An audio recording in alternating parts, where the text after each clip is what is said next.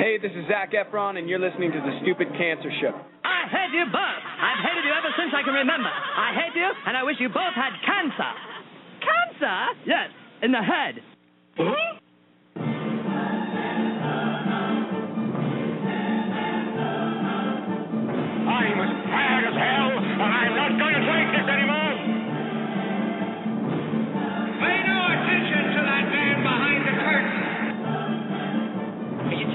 You a time machine?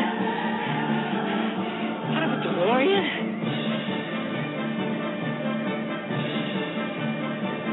This is the Stupid Cancer Show. Uh oh. Sounds like somebody's got a case of the Mondays.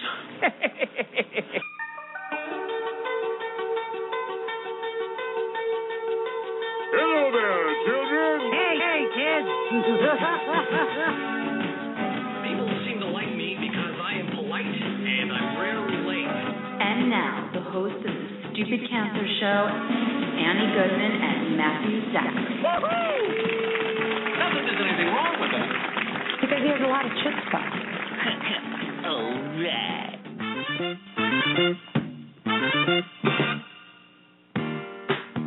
Monday, April 8th. Welcome back to the Stupid Cancer Show, the voice of young adult cancer. My name is Matthew Zachary, and I am a 17 year young adult survivor of brain cancer. And my name is Annie Goodman, journalist and young adult breast cancer survivor, and we're your hosts of the Stupid Cancer Show. It is not okay that 72,000 young adults are diagnosed with cancer each and every year. So, got cancer under 40 sucks, huh? Time to get busy living, folks, because the Stupid Cancer Show is changing the world one chemo infusion at a time. On tonight's show, join us as we shine a global spotlight on our partners at Cancer Treatment Centers of America, a national network of cancer centers helping patients fight cancer using advanced technology and personalized approach. We will be speaking with Carolyn Lammersfeld and Raed Rahman, as well as survivor couple Jeana and William Churchill. All right, the Stupid Cancer Show is a production of Stupid Cancer, a nonprofit organization that empowers young adults affected by cancer online at stupidcancer.org. And a Stupid Cancer welcome to any and all of our first time listeners here on the Stupid Cancer Show, the Blog Talk Radio Network, that was coming to you live from the Chemo Deck, our fabulous studio in downtown Manhattan. Yay. What up, Matthew? Hi, Annie, Annie, Annie. Hi. You're looking lovely. Thank you. I rolled out of bed and got ready and went to work and came here. That's what happens. Yeah, indeed. I have uh, some really, really serendipitous news. Um, What is it? the, it- it's kind of like an insider joke, but it's a cool insider joke, and you kind of have to know. You know, we hit. Uh, everyone knows that the, the the claim in the young adult world is Mhm. seventy thousand. We say seventy two thousand young adults are diagnosed with cancer every year. Right.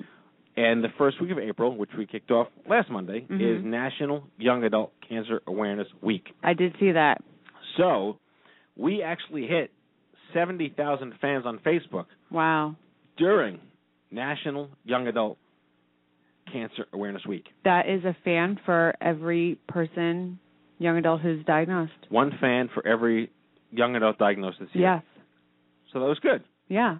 That's very interesting. It's funny because the more and more I get out there and talk about, you know, being a survivor and meeting people and telling them stories, the more and more you hear like that they don't think it's possible to have cancer in your 20s and 30s and it's always like the more and more I talk about it, it's really interesting to get the feedback of how little people know about the age group and the risk factors and how it's so much worse when people are age havoc because some people are dismissed and you hear horror stories and mistreatment and even last week I went to the doctor for a checkup. My doctor is amazing. One of my it's one of my team. I have a lot. Right. So one of my You have a doctors, yeah, one of my doctors, Shortstop. yeah, one of my doctors made a comment, and we were talking about fertility, and you know, I'm BRCA1 positive, so I have, you know, even though I survived breast cancer, you know, I still have to make that five years to be deemed so-called, you're not cured, but so-called, you know, your general risk population for cancer in general. You're generally healthy, move on your life. Then I get to deal with my ovaries and hopefully not get ovarian cancer and get them removed at the right time, et cetera. And we're talking about fertility because I'm 31 years old, and obviously this is an ongoing issue that I'm have to deal with for a long time. And she's brought up donor eggs, and I said, well, I'm not ready to go there yet. Like I don't want to. Don't. I was like, don't rule me out yet. Right. But don't rush me. Right. I didn't feel rushed, but I felt like I was like, okay, don't give up on me yet. I still have more time to decide about this. And I was like, you know, I'm not married, so I'm not even engaged or anything. So I was like, let's just figure out what's what when I need to figure it out. I don't need to have a discussion about donor eggs. But I did. I forgot how it all came about. But I said I was like, you know, I'm not grandma. I'm a young woman who would still like the possibility of having a biological child. Right. I comprehend and I'm aware of the barriers and all the issues and the potential of passing on the genetic mutation. I, I get it. I I wrap my head around all of this. I've been dealing with this for over a year now. I get it. But it's like please don't write me off. I'm not I'm not your 65 year old woman who typically gets breast cancer and also part of it is you know dating and the google factor of people knowing you have cancer even you know whether it be friends of friends who you meet and they already know that you had it and then you become the the girl who had cancer every time you go out and uh we just had that conversation I had a reminder you know i'm 31 years old i was like re- let's remember all of this Yes. so it's just interesting even to kind of put your doc like these amazing brilliant doctors but to kind of put them in their place too Well, that's that's called um kicking ass. well it was it was me Take, you took names. yeah that's Yeah. it's also me and she's But you're, were you always wired this way, or like did cancer turn you into like this fervent? what like a crazy person I was gonna say eco health bitch no i mean in i've the always lovingest sense of the term. I've always been like super type A, like aggressive personality, not like confrontational aggressive, like I guess outgoing and knowledgeable. And one of the funny things she actually told me, I asked her a question because um one of my only options for birth control is something that runs with copper and a study came out in I think January Wait, from rhymes with copper or no, it has to do like it runs with. Co- I don't know exactly how it works, The but metal it's copper. copper? Yes, it's a metal copper. It's implanted in your uterus, and it's weird, and it apparently keeps you from getting pregnant. Okay. Anyway, because you can't take hormonal treatment. So anyway, fast forward a couple. You know, I had read a study that in triple negative breast cancer to survive, you need to be copper depleted. So I read this study from Cornell Weill that says you need to be copper depleted, but then you're going to put copper in my body. And I kind of freaked out and said, "Have you seen this study out of Cornell Weill about copper depletion and triple negative?" And she was like, "I've never seen it." And she's like, "That's our job to decipher what all this information is." Like you can, she's like, "It's good for you to ask." All right, so no eating tubas. No, and she told Actually, me that's brass. She actually made a joke. You don't eat pennies, do you? And I said, No, I don't eat. I don't eat pennies. My crazy addiction on, on TLC. yeah, Oh, when they like, or like on um every once in a while, you'll see a like Grey's Anatomy, or like the people like, like I have a tummy ache, and they open up their stomach, and they have like a pile of hair. 50, or 50 to 50 cats. yeah, and but she gave me a little talking to that I'm too smart for my own good, and to not read every single bit of research that ever comes out on the type of cancer I had, that I will drive myself insane. Dr. Google, it can be a bad thing Yeah, sometimes. but it's because I'm immersed in the cancer world through this and through things I do the Triple Negative Foundation I can't help it. I read everything. I want Right. to get my hands. I want to get my hands on every piece of information possible. And I got in trouble from my doctor. That's okay. So You're yeah, allowed to. and I was a hypo. Okay, and I was a hypochondriac before I was diagnosed. Type A Jewish hypochondriac in New York City, female. Yep, Never heard of that. yep. But I'm nice. So improbable. But I'm a nice person. It's okay. So I have that on my side. You're the yang to my yin. yeah, exactly.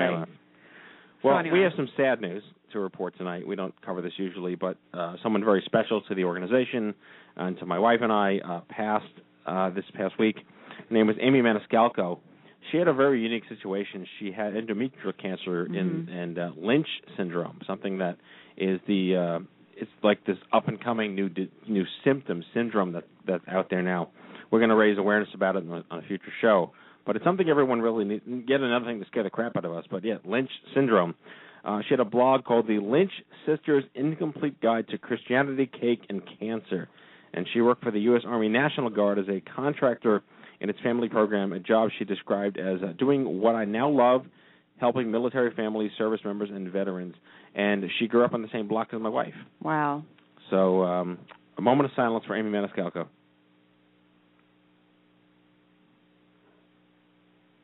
Okay. There we Is go. But this all ties into what the entire theme of tonight's going to be, which is the article in Time magazine, the cover story, mhm. How to Cure Cancer.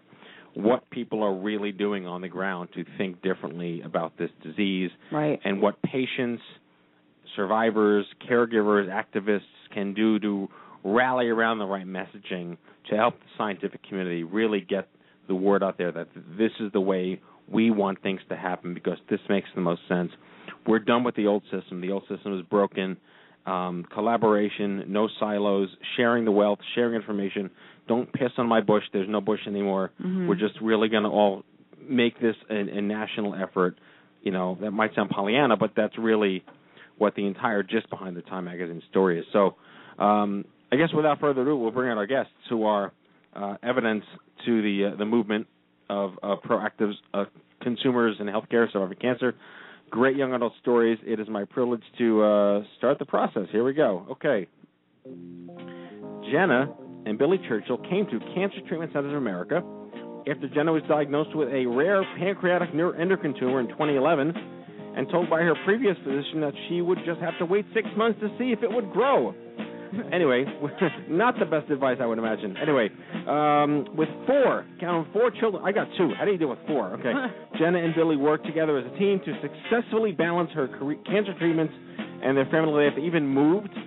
They moved to Arizona. I read that. Not a bad thing, I guess, if, you, if you're from New York. With the Good weather. weather. Anyway, please welcome to the Stupid Cancer Show, Jenna Churchill. I believe her husband Billy will be joining us shortly. Jenna, hi. Hi. How are you? Very good, thank you. It's exciting to have you on the show. I'm excited to be here. So, you're are you still in Arizona? No, um, I actually travel back and forth from Las Vegas. Not a bad thing either. No.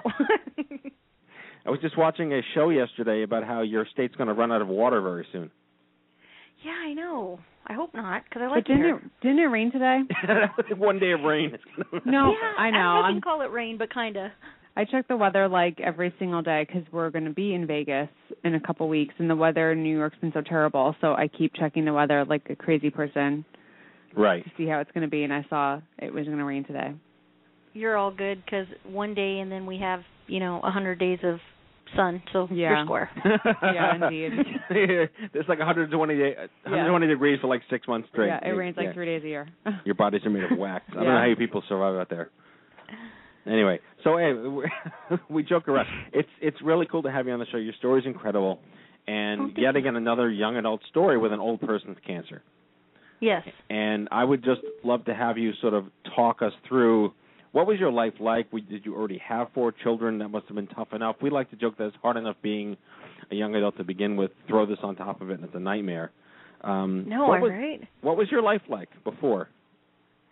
You know what? We were very active and um you know, really involved in in a lot of different things with our kids, um with our business, with um our families. So we were always on the go, always active, doing a lot of different things. And you're right, with four kids, I mean that's we always say stop at two. Like you know, one of each, you're good. Don't go any further. You'll have more money. So so with you know with that that was that was life as it was it was it was a lot going on all the time um you know and then and how old are your kids? they range and they're very very spread apart 22 18 12 and 9 Oh wow. Wow. yeah That keeps so nice they're busy. Yes, you're busy. yes i'm busy I have uh two, a boy and a girl. There'll be three next month. Uh, this month it'll be three April 30th, and like we don't even understand how to deal with two people. And Yeah. I deal with just myself, and I'm still trying to figure that out.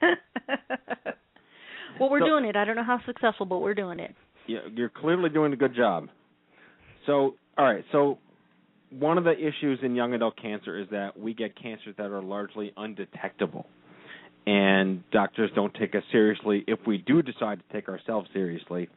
And if it's not breast cancer where you can feel it, or testicular cancer where you can feel it, or maybe some disgusting lymph node somewhere that you can see popping out of your body somewhere. or like a leukemia where you're having night sweats. Right, yeah. How Yeah. does one understand the fact that their pancreas is hating them? You know what? This is so crazy. A few years before the diagnosis, these really strange things were happening and I would go into the doctors and they would tell me e- everything across the board. I even had one doctor tell me, "Oh, you had a nervous breakdown." And I come home and I'm I'm calling Bill and I'm crying and he's like, "What's wrong?" I'm like, "I had a nervous breakdown." He's like, "You did?" I'm like, "Well, that's what the doctor said." Because that's a catch-all so- disease. It's like IBS. A tummy ache. Exactly. Ugh. Yeah. And that was it. You know, I I would drink alcohol and I would get like a really bad stomach ache and Mhm. and the doctor would say, "Oh, take Tums." Mhm. So that that's kind of how things went and I my diagnosis really came about in a very strange way. I'm I'm claustrophobic. Horribly horribly claustrophobic. Like I'm fairly sure I was buried alive in a previous life.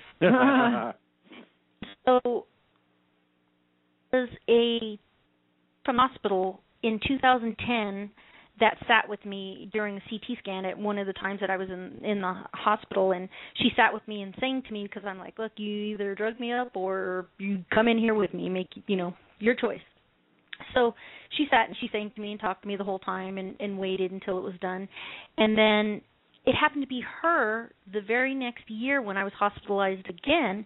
She remembered me because probably because she had sit with me, but um she remembered that I had a shadow on my pancreas that no one had ever told me about. I didn't even know where my pancreas was. As far as I Mhm. was concerned, I'm like, oh, that's like that thing you take out and everyone has an extra one. And they're like, no, it's pretty important. No, that's your kidney. Yeah. so so that's kind of what happened. They it was found completely by accident, but it was the explanation for all these crazy things that were happening in the year or two beforehand. Did you, when you were told that there's actually something wrong with you, did you like do a like a jump in the air moment with big smileys? No. All right, I 'cause that was, didn't oh, because I, I I was misdiagnosed for eight months, and there were all these crazy things happening to me. And uh when they finally said there's actually a tumor in your head that's causing all this, I'm like, thank God, and th- did the happy dance before I realized, oh crap. Yeah, you know what? I it's like it, I I went into a mode of okay, so let's process this. Let's get it done, you know, get it out and m- move on with life. I never stopped to think for the longest time. In fact, we didn't even call it cancer for the longest time. If you ask any of my friends and family, it's the beast. Uh, You know, oh, it's, that's a good the way to describe it. and and that was easier and it was a doctor an emergency room doctor who finally came in one day right before I had surgery and he's like oh my gosh you have cancer i'm like i do I- and in my head i knew i did but it it just it didn't it didn't dawn on me probably until that day. So then, uh, was this the doctor that said come back in six months, or were you already past that point? um i was waiting to have surgery so i was about to have surgery. My surgeon is actually the one who told me to you know he told me it's not the type of cancer we thought and i thought well that's a good thing right? Because pancreatic cancer is so scary and he's like well no it's it's kind of different like it, not many people have it it's like one in maybe a couple million people have it I was like, Mhm. "Ooh, that's a good idea and then he said I said, "Well, all right, I, all right, that's okay. I can deal with that." And he's like, "I said, so what comes next?" And he said, "Well, we're gonna wait." And I said, "Well, what are we gonna wait for?" And he's like, "We're gonna wait to see what happens in the next six months." And I, I couldn't deal with that. That was too much. And that's when I think I had my first breakdown, where I just thought, "Oh no, not a good idea. I don't like it." Well, what we're going to have to do, I, I'm afraid that you're ha- we're having some difficulty with your call-in number. I'm going to have to. We're going to ask you to call back in to the phone number we gave you, and then we'll have our producers make sure that the line is a little clearer. It's having a little difficulty understanding some of your words.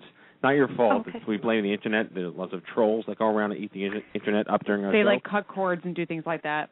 But we promise we'll hmm. play some really interesting Rick Astley music while we're waiting on hold for you to come back. Okay, so she's going to hop off the call, and we're going to get Jenna back on shortly. And as promised, let's Rickroll everybody. You're listening to the sounds of Rick Astley here on the Stupid Cancer Show.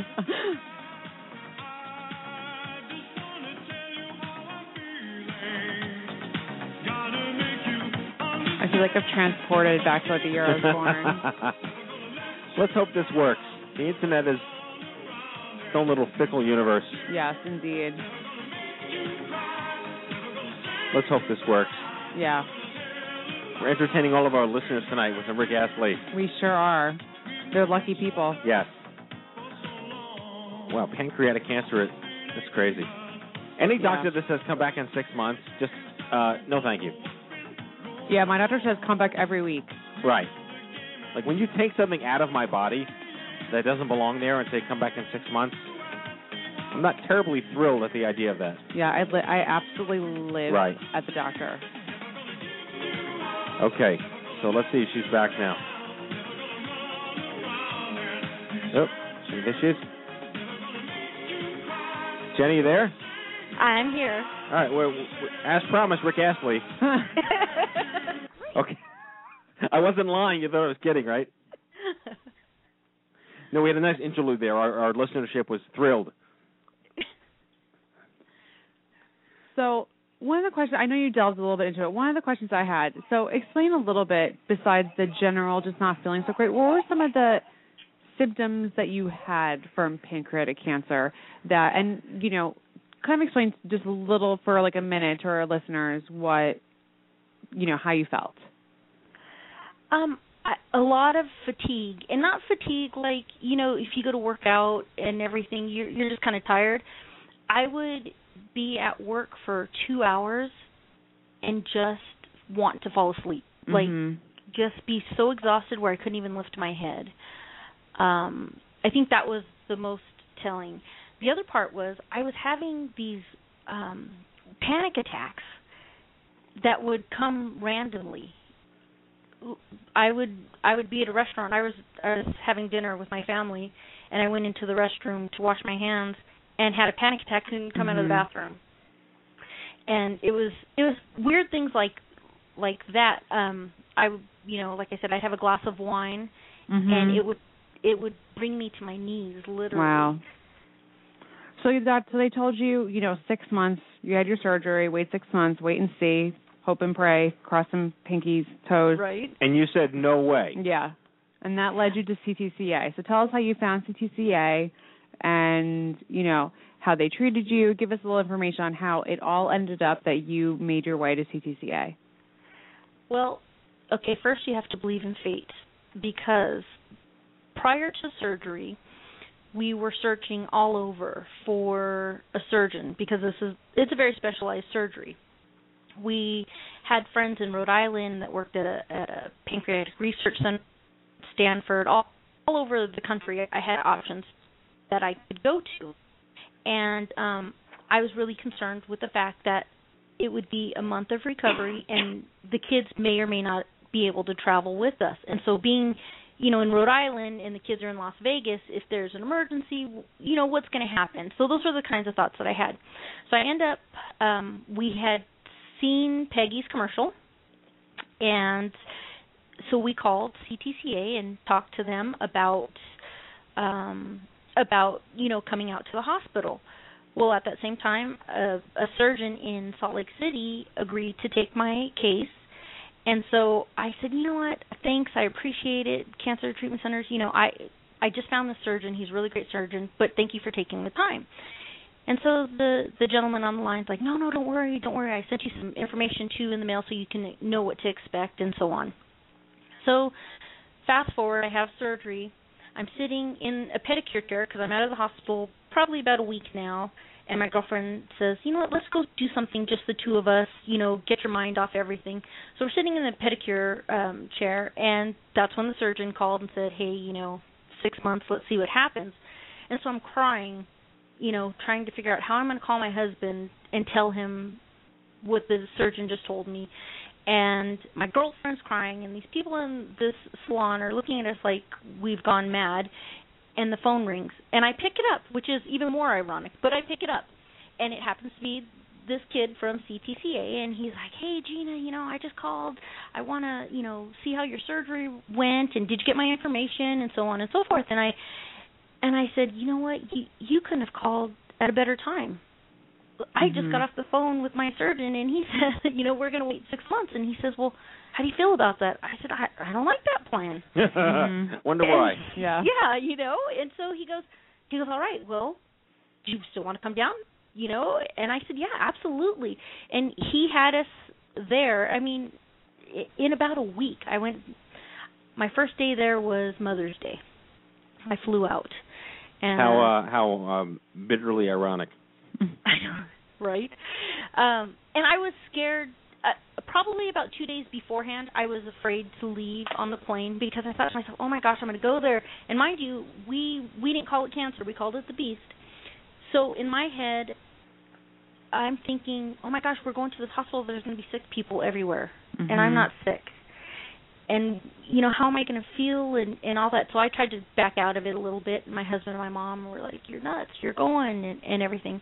And you know, so grateful to walk into a place that doesn't feel so sterile, like you're in a hospital, um, where you're not sitting in a waiting room for hours on end, and where people treat you like you're human and you're not a disease.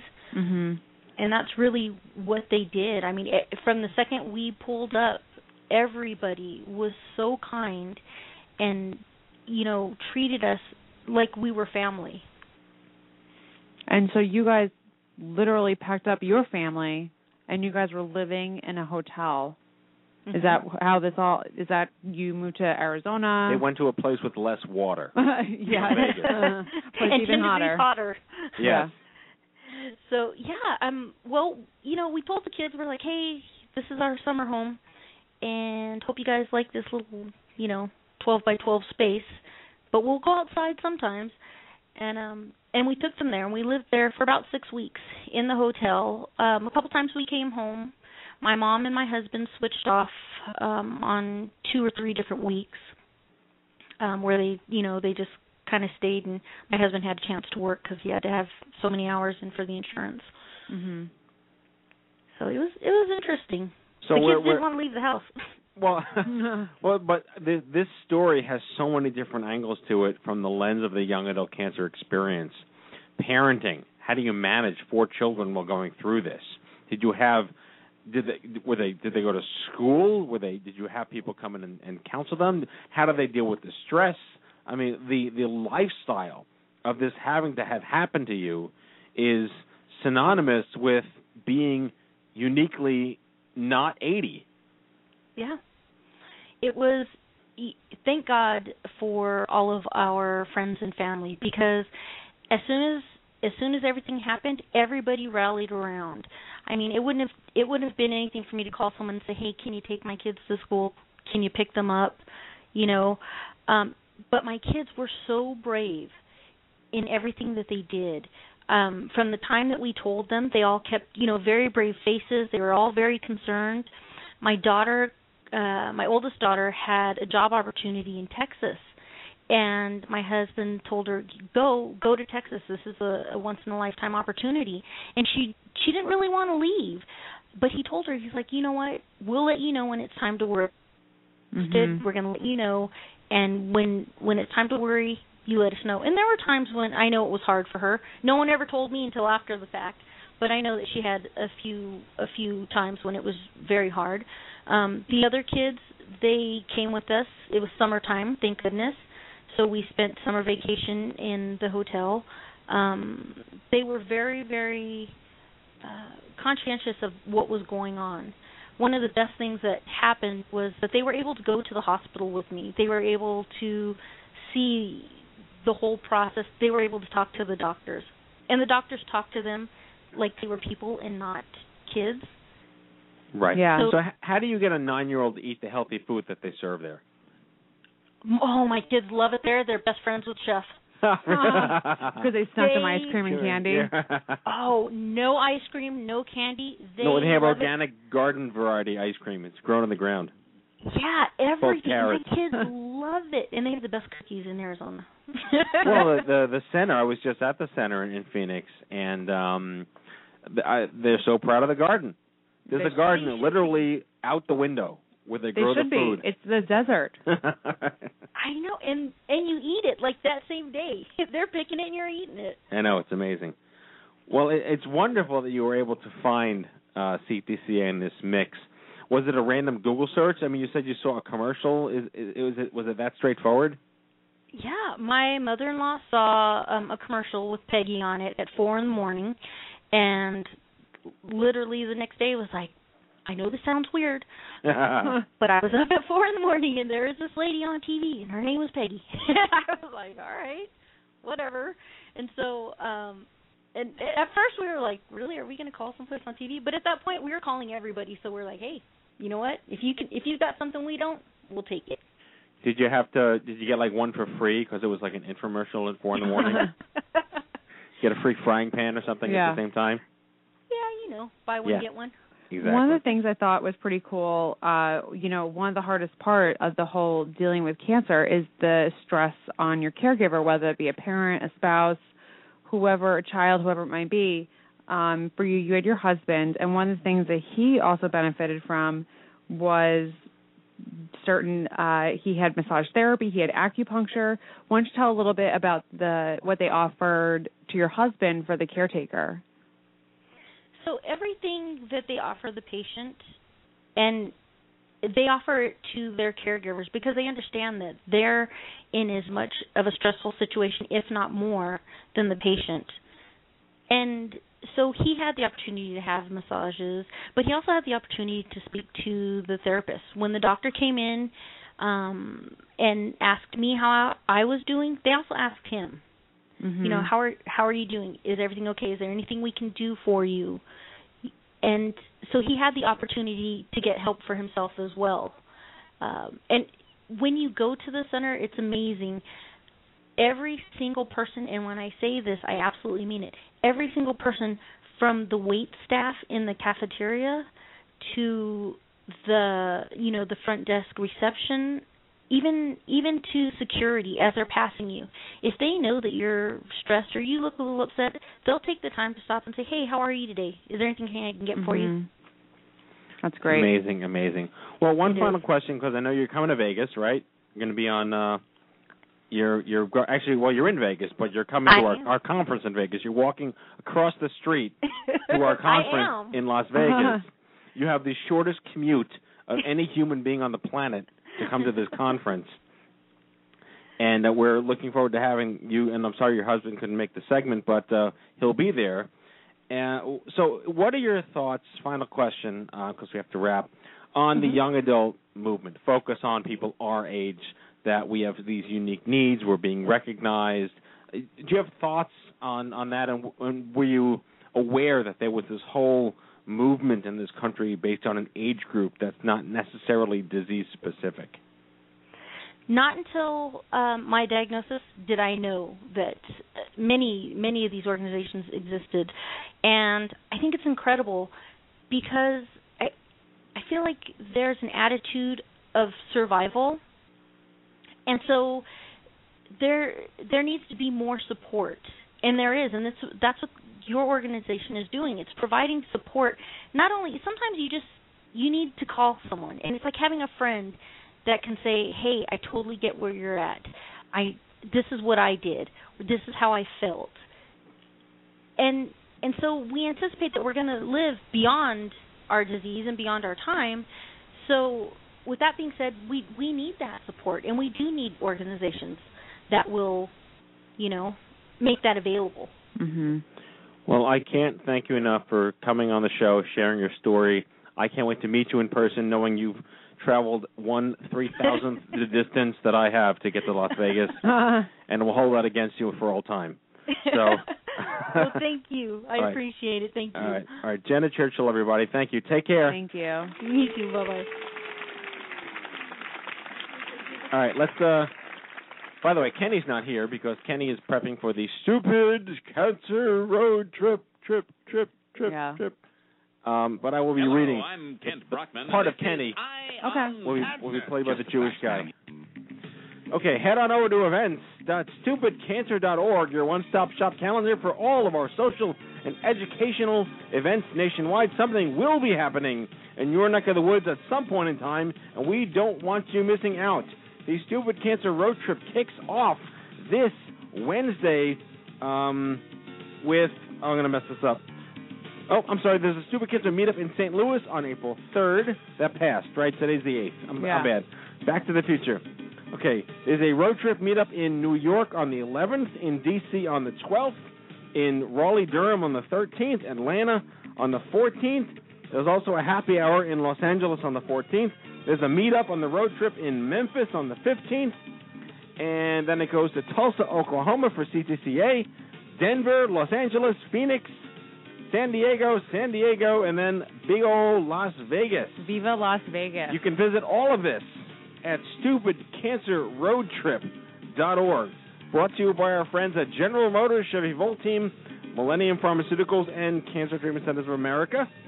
And that's it. We've got two weeks left. Count it, folks. Two weeks until the uh, OMG Cancer Summit for Young Adults drops in Las Vegas. The time is now. Still time to register. Join more than 425 of your fellow young adult survivors, caregivers, activists at the hippest, coolest cancer event in all of history, says me. Uh, OMG2013.org. That's the website. OMG2013.org. Uh, and finally, uh, the Stupid Cancer Forums. Don't forget about our forums. They have almost 5,000 active members on a day to day basis. This is your premier online community to connect with survivors, patients, parents, and caregivers just like you. Visit stupidcancerforums.org and sign up with one click through Facebook. And that is your Stupid Cancer News. As I give myself my own round of applause. All right, and now it is time for the main event. Here we go. Okay. First, we have Carolyn Lammersfeld. She's the Vice President of Integrated Medicine at Cancer Treatment Centers of America. And joining her is Dr. Raed Raymond, uh, Medical Director of Pain Management at the Cancer Tr- uh, Treatment Centers of America at the Midwestern Regional Medical Center. All right, Welcome. Carolyn. Hello, folks. Oh, thank you for having us. Oh, it's a pleasure. Welcome back. You can't get rid of us. Uh, are we are we botching your name? Is it Rod, Reed, Raid, Well, one out of three. It's Raed Rahman. Rod oh, I was Rahman? so close. Because I'm going to see him in person in Vegas. He's going to punch me in the face for saying his no, name wrong. No, no, no, no, no, no, no. I could. I just want to shake your hand. That's about it. Okay. oh, he's not a violent person on the air. Okay, we like that. Yeah. That's good. He's not violent in person either. I'm from New York. I have boxing gloves on all the time. So, but I'm thrilled to have you guys back. You guys are an amazing partner. It's been wonderful to get to know you guys even more and visiting all your centers and and meeting the team. I, I've been to uh, the one in Illinois, the one in uh, Phoenix. I'm going to the one in Atlanta, and my co-founder Kenny's going to pretty much all of them across this road trip. And uh, the staff is great. The the the the patients are amazing. You keep talking about the food, and I'm starving. The food is Googleish. It's that good. It's Google level food, if not better. I'm starving. If you never had a food at, at Google's campus in Mountain View, Never been there. it's like they literally they grow it and you're you're looking at the garden and then it's on your plate in like five minutes. Yeah. Quality Wow. stuff, amazing stuff. The ecosystem that you guys have built up around your brand to serve the needs of patients is is extraordinary. Um, so, uh, all right, no more kissing your ass because I want to ask you some specific questions. Um, because the the general nature of what you do is is is not terribly innovative in the sense that you know, like no one's like, oh, it should never be that way. Of course, it should be this way. But how you went about building an integrative model to patients uh, is fascinating. So I was hoping you- could sort of maybe uh, piggyback off each other with Carolyn first, because you know you are in charge of integrative medicine. That it's not just about cut and get rid of yourself. I remember when I was treated 18 years ago, it was literally chop your body part off and get out of my hospital. Yeah. Yeah. Well, um, and and real quickly, you know, there are several integrative models that are used in in medicine and oncology.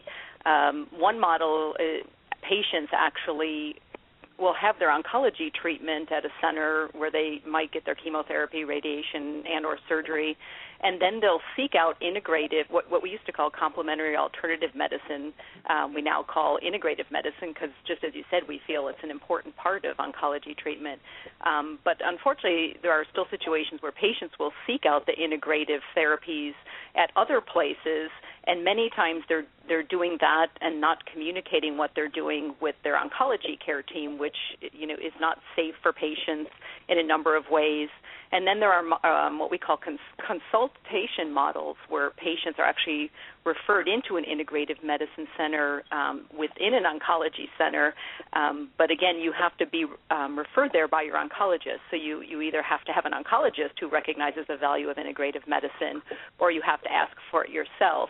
And then there's the, the CTCA model of integrative medicine, which we've really moved towards over many years, um, where every patient that comes to our facility um, has integrative medicine as part of their care team. Every one of our medical oncologists has an integrative care team uh, that works with them so that every patient has access to all the integrative medicine services we have to offer at every visit under one roof.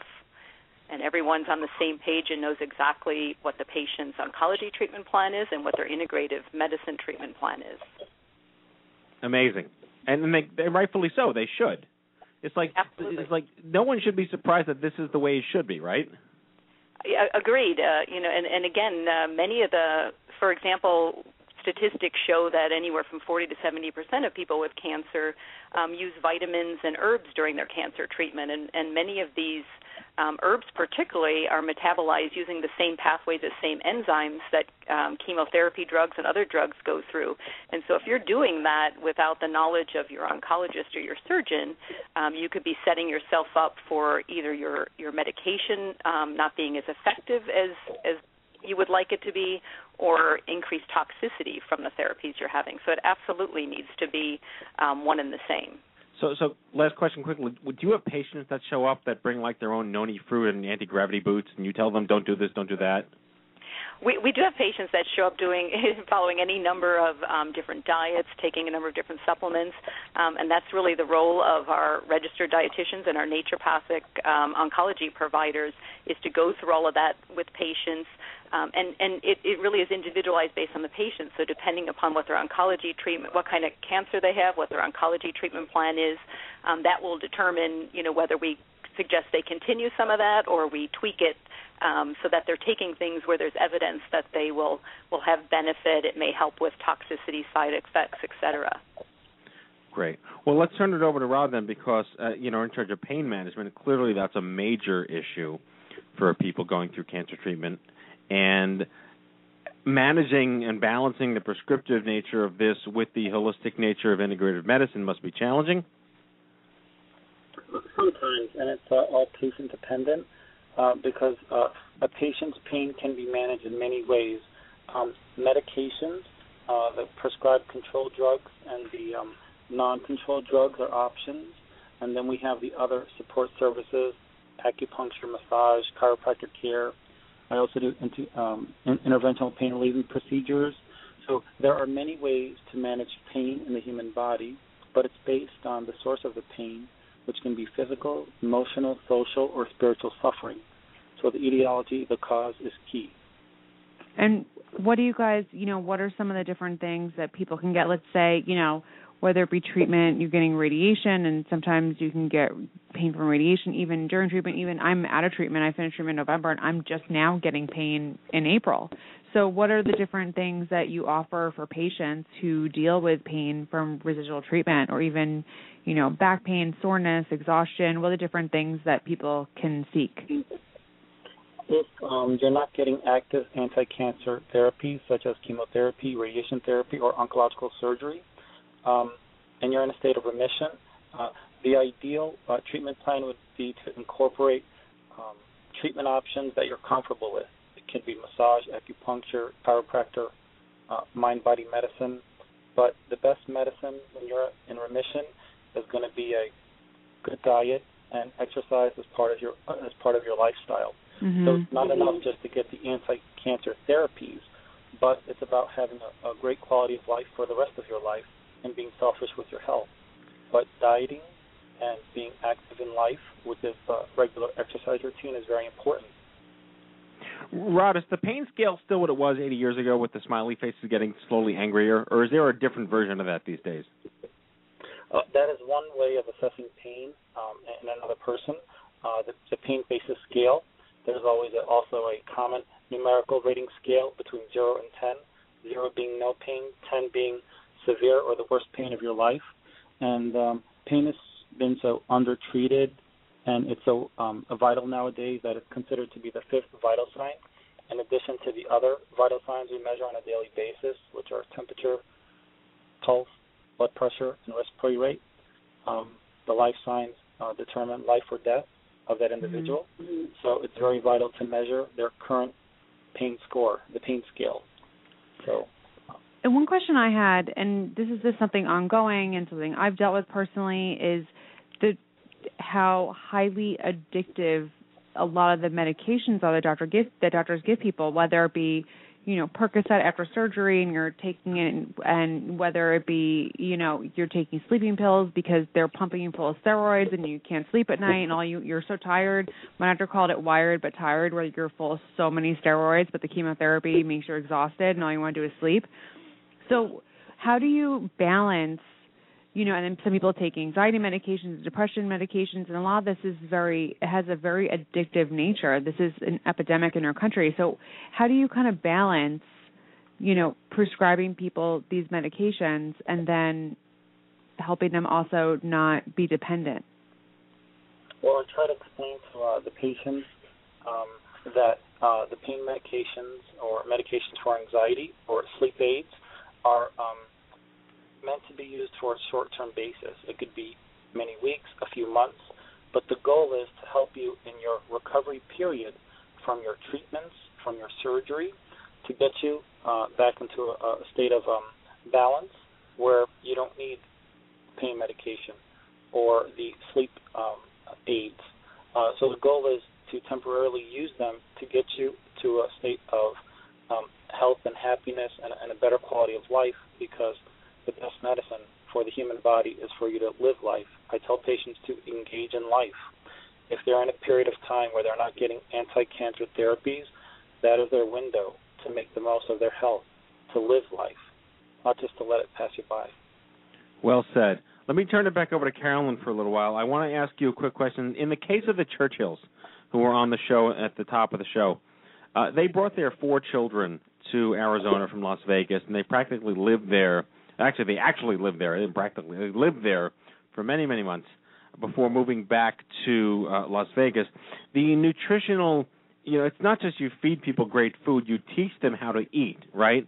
So how does that translate back into the once once they leave, once they're going back home?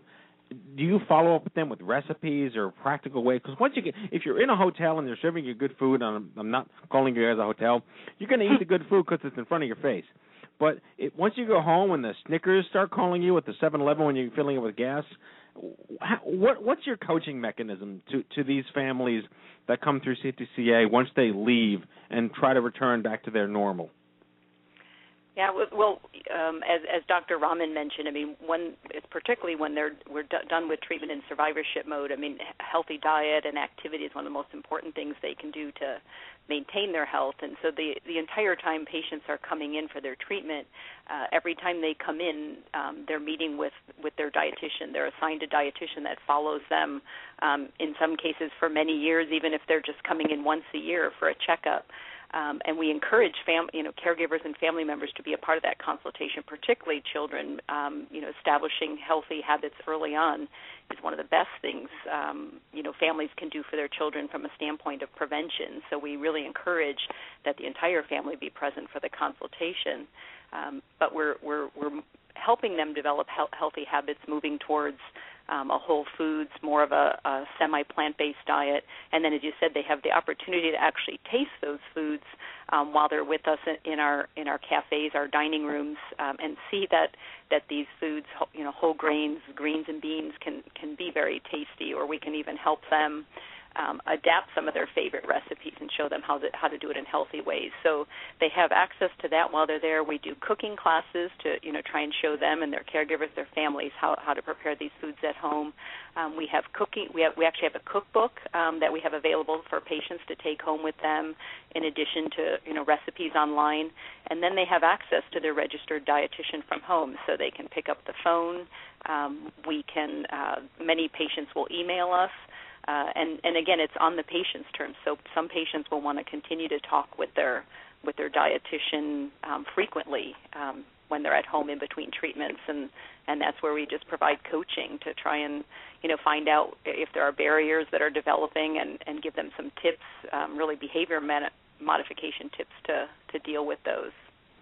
Well, that that's wonderful. I, I mean, I can't imagine. I have three three year old twins, boy and a girl, they won't touch anything that isn't like bright orange, banana colored, or you know, made of sugar. We try to avoid that.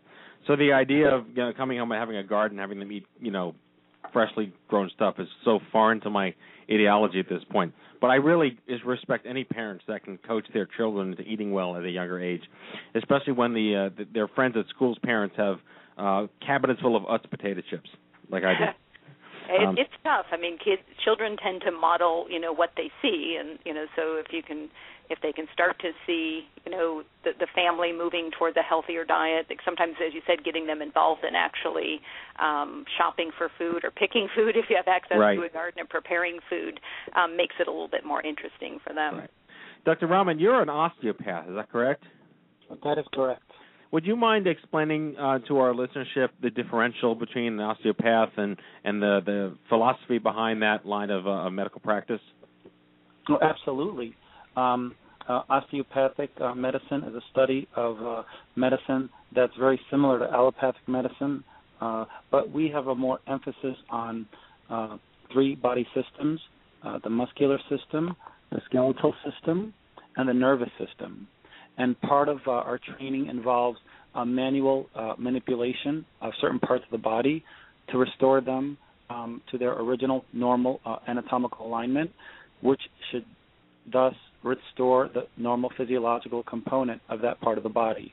So it's uh, another way of helping manage pain in a human being by manipulating certain parts of the body. And what made you choose uh, CTC? I know that when you're a doctor, you're a physician, you have choices. You can pretty much go anywhere, everywhere. It's not like working in the auto industry and you have Detroit. Everyone in the country deals with disease. So well, what? there's Japan too, but that's overseas. True. but what what drew you to this hospital? What you know? I'm sure you had your choice of places to go. What was it about CTCA that led you to work there? I would say that their um, their integrative model of care. Uh, as a pain specialist, uh, I'm certified, uh, board certified in three areas of medicine: uh, anesthesiology, pain medicine, and hospice and palliative medicine. And all of those specialties in themselves are wonderful, but at CTCA, I can incorporate certain parts of them to provide a holistic approach to every patient I meet, whether it's physical pain, emotional pain, social pain, spiritual pain, or all of the above. I can tailor the plan of care according to the patient's history and physical. And I have the resources there and people like Carolyn uh, to help me help the patients because we provide patient and family centered care. And it's not just the spouse, it's the children, it's the parents, it's the friends. So there's a lot of people that are involved, and the goal is to uh, meet their needs and give them hope and help empower them. Carolyn, we have a question from the chat room. Uh, is the CTCA cookbook available to the general public as well? It is. Um, they can actually um, get it online uh, if they go to our, our website, can- cancercenter.com. Um, there should be a link to purchase it, um, or at um, uh, uh, cancernutritioncenters.com, which is um, uh, a site where where we have um, some of our nutritional supplements available as well. Um, there should be a, a, a landing page there to order the cookbook. It's called Wholesome Temptation. Very cool. Very cool. So, do, do you attribute the, the the model working so efficiently because you have a very you see you see less patients per year than the average like giant hospital? Does that make it easier to sort of weed out what you're doing right and wrong and build a stronger case for the practice over time? I don't know. Do you want do you want to take that one, Dr. Mom, Rahman, as a physician, or? Yeah, I, I would say that um, we specialize in advanced and complex cancer uh, care, and um, uh, the patient population that we have, our goal is just to educate them on the current options of their care. Uh, we hope that we can give them enough information to make choices that them, uh, they, and their family will be happy with. Now, I think uh, there are other cancer centers across the country that uh, deal with those kinds of patient populations. But I think nowadays it's all about choice, and I encourage the patients to uh, listen to their intuition and their heart, and to go where they want to go, and hopefully uh, they'll be happy with their decision, and I'll support it. So the the model of I mean when I first was introduced to CTC many many years ago when I my wife is a speech therapist. She works in pediatrics. So Oh, I I'm familiar with the the, the term IEP and an uh, individual educational plan where if a child has special needs or is required to you know um, is, is needs uh, a boost in something they're assigned a whole team of people to that child whether it's the teacher the psychologist the uh, physical therapist, the occupational therapist, the you know the the the whole team is the the model that you guys have is is that model where the patient gets a team of people. The focus is not just on the medicine, but it's about the quality of life through that process. Correct? Absolutely. And uh, while you're getting treatments, uh, the way your body responds to that um, will be uh, known in time. It may take weeks, maybe months, until we determine with the blood tests or imaging or microscopic studies how your body responds to the anti-cancer therapies. But until then, you have to live a good quality of life. You have to keep possibly going to work, taking care of your family, continuing with your school studies. So the goal is to continue your life the way you've always lived it. And your body and time will tell where we go. And my question's for Carolyn. Um, I just want to know what's next for CTCA. You know, you guys are very innovative. You're very cutting edge with you know all the latest with nutrition and especially with pain management and massage therapy and acupuncture. What's some of the stuff we could look to in the future to come out of C- CTCA? Some things you're working on. Well, one of the things we're, uh, in general that we're working on is is just being able to um, re- report our, our outcomes and our, our quality stories. So to be able to really publish what we're doing, you know, how it's benefiting patients, as Dr. Rahman said, particularly from a quality of life standpoint, to be able to really publish, present, and share that. Um, in the integrative medicine um, area, you know, we're looking at things like acupuncture and how effective is that um, at man- you know helping manage in, in addition to medications, but how to managing chemotherapy-induced nausea and vomiting. Um, we actually have a, a, a study that just kicked off um, last week looking at um, spiritual support and um, our our um, pastoral care team uh, using um, self forgiveness or working with individuals to you know forgive them you know basically forgive themselves for maybe things they may have done. One one example that uh, our our chaplains use if you have somebody you know who smoked who developed lung cancer you know how do you work through that and let it go so that it you know as Dr. Rahman said you can live your life and and um, you know feel good about um, each day moving forward and and sort of move past that um, we're also looking at um, we're doing quite a bit of work with vitamin D um, fish oil, you know, using fish oil as a nutritional supplement, um, and how that affects nutri- nutritional status during treatment, but potentially even if if it if it actually um, helps work keep work with chemotherapy to make it more effective. Um, so those are kind of. Uh, we also have a study where we're looking at a weight weight loss intervention in breast cancer survivors on aromatase inhibitors. Um, you know, and does does uh, being involved in a weight loss intervention with a dietitian help women be more compliant with aromatase inhibitors? But also does it does it help make that more effective from a standpoint of um, reducing risk of recurrence? See, now you just disappointed me because Andy wanted to know what was next for you guys, and I was hoping for hover cars.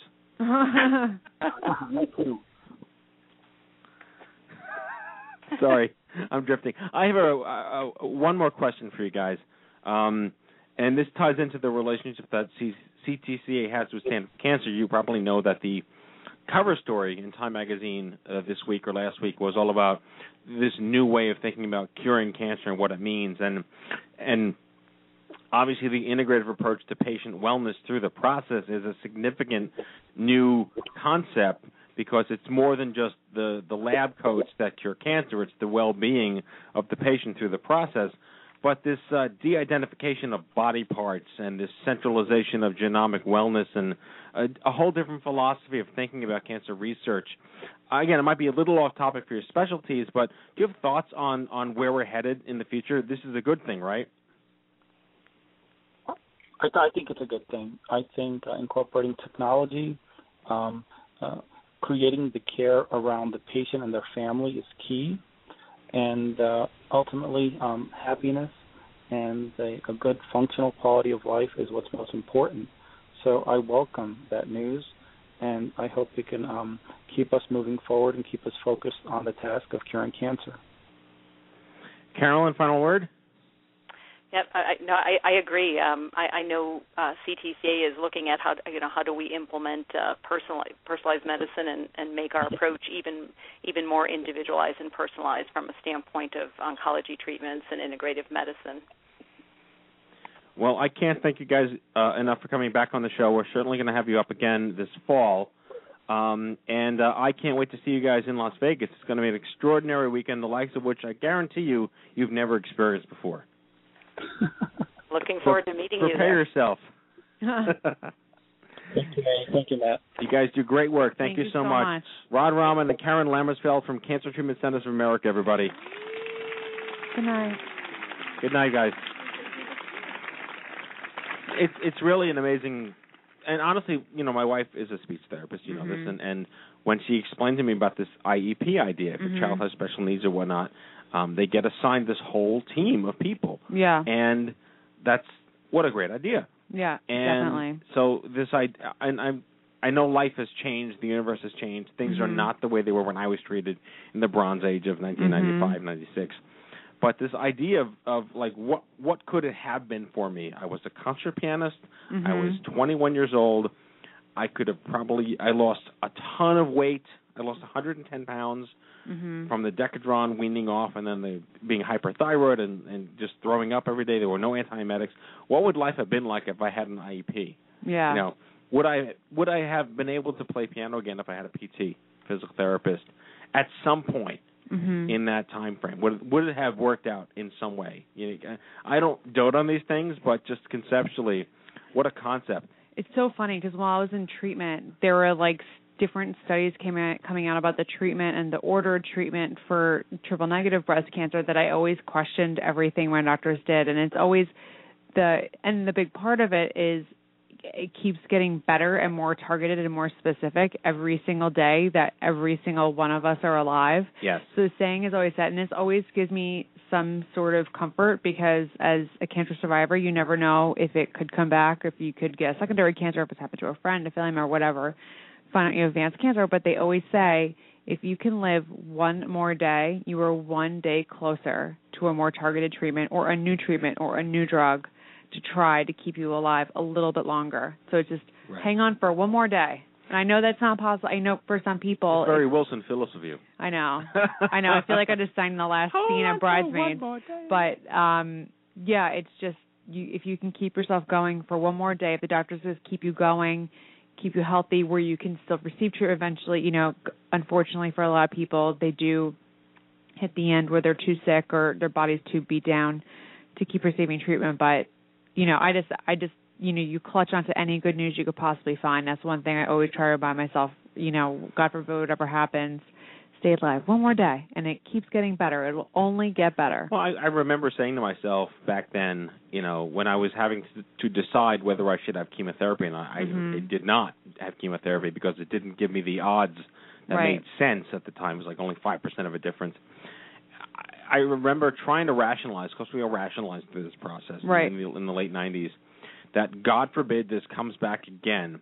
I'm hopeful that if and when it does, enough progress will have happened to make it not suck nearly as much from a medical perspective. Right. And it took 11 years or 12 years, but there's now a pill for what I had surgery for. Mhm. A pill. Well, yeah.